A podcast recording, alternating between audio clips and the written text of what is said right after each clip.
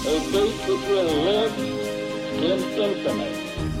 We hold these truths to be self-evident. that all men are created equal. War has at all times called for the fortitude of women. I regard myself as a soldier, though a soldier of peace.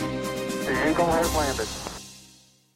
Welcome to the Today in History podcast, where you learn about an event that occurred today, January 8th, from history. Today's episode is titled NCAA Grants Freshman Eligibility in Football, Basketball.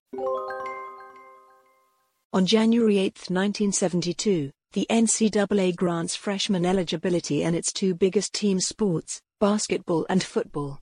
An overwhelming majority of representatives at the annual NCAA convention vote for freshman participation in basketball, a closer majority vote in favor of freshman participation in football. Before freshmen were eligible to play on varsity, they played on junior varsity teams, no matter how dominant they might be in their sport.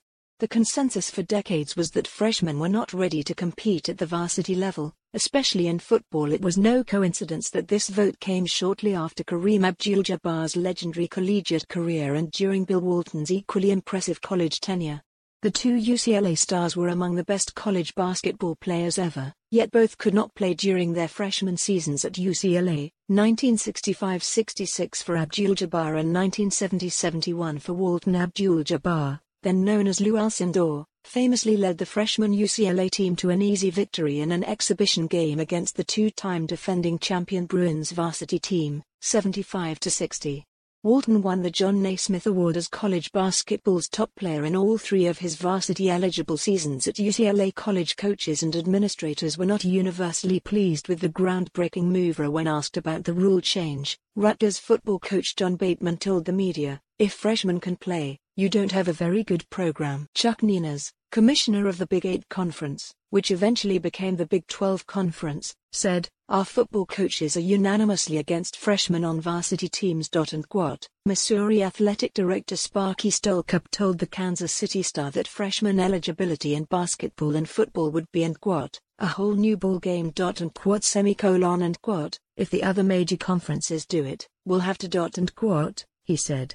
And quote, it's a recruiting gimmick. Dot And quote, the 1972 season was not the first that freshmen were eligible to play varsity basketball or football. Freshmen were given varsity status during the Korean War from 1950-51.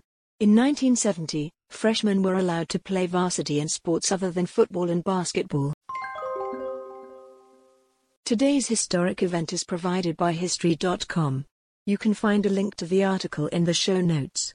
Help support the podcast by rating us on your favorite podcatcher, or support it on Patreon by visiting patreon.com slash autopod. Thanks, and tune in tomorrow for an all-new episode of Today in History.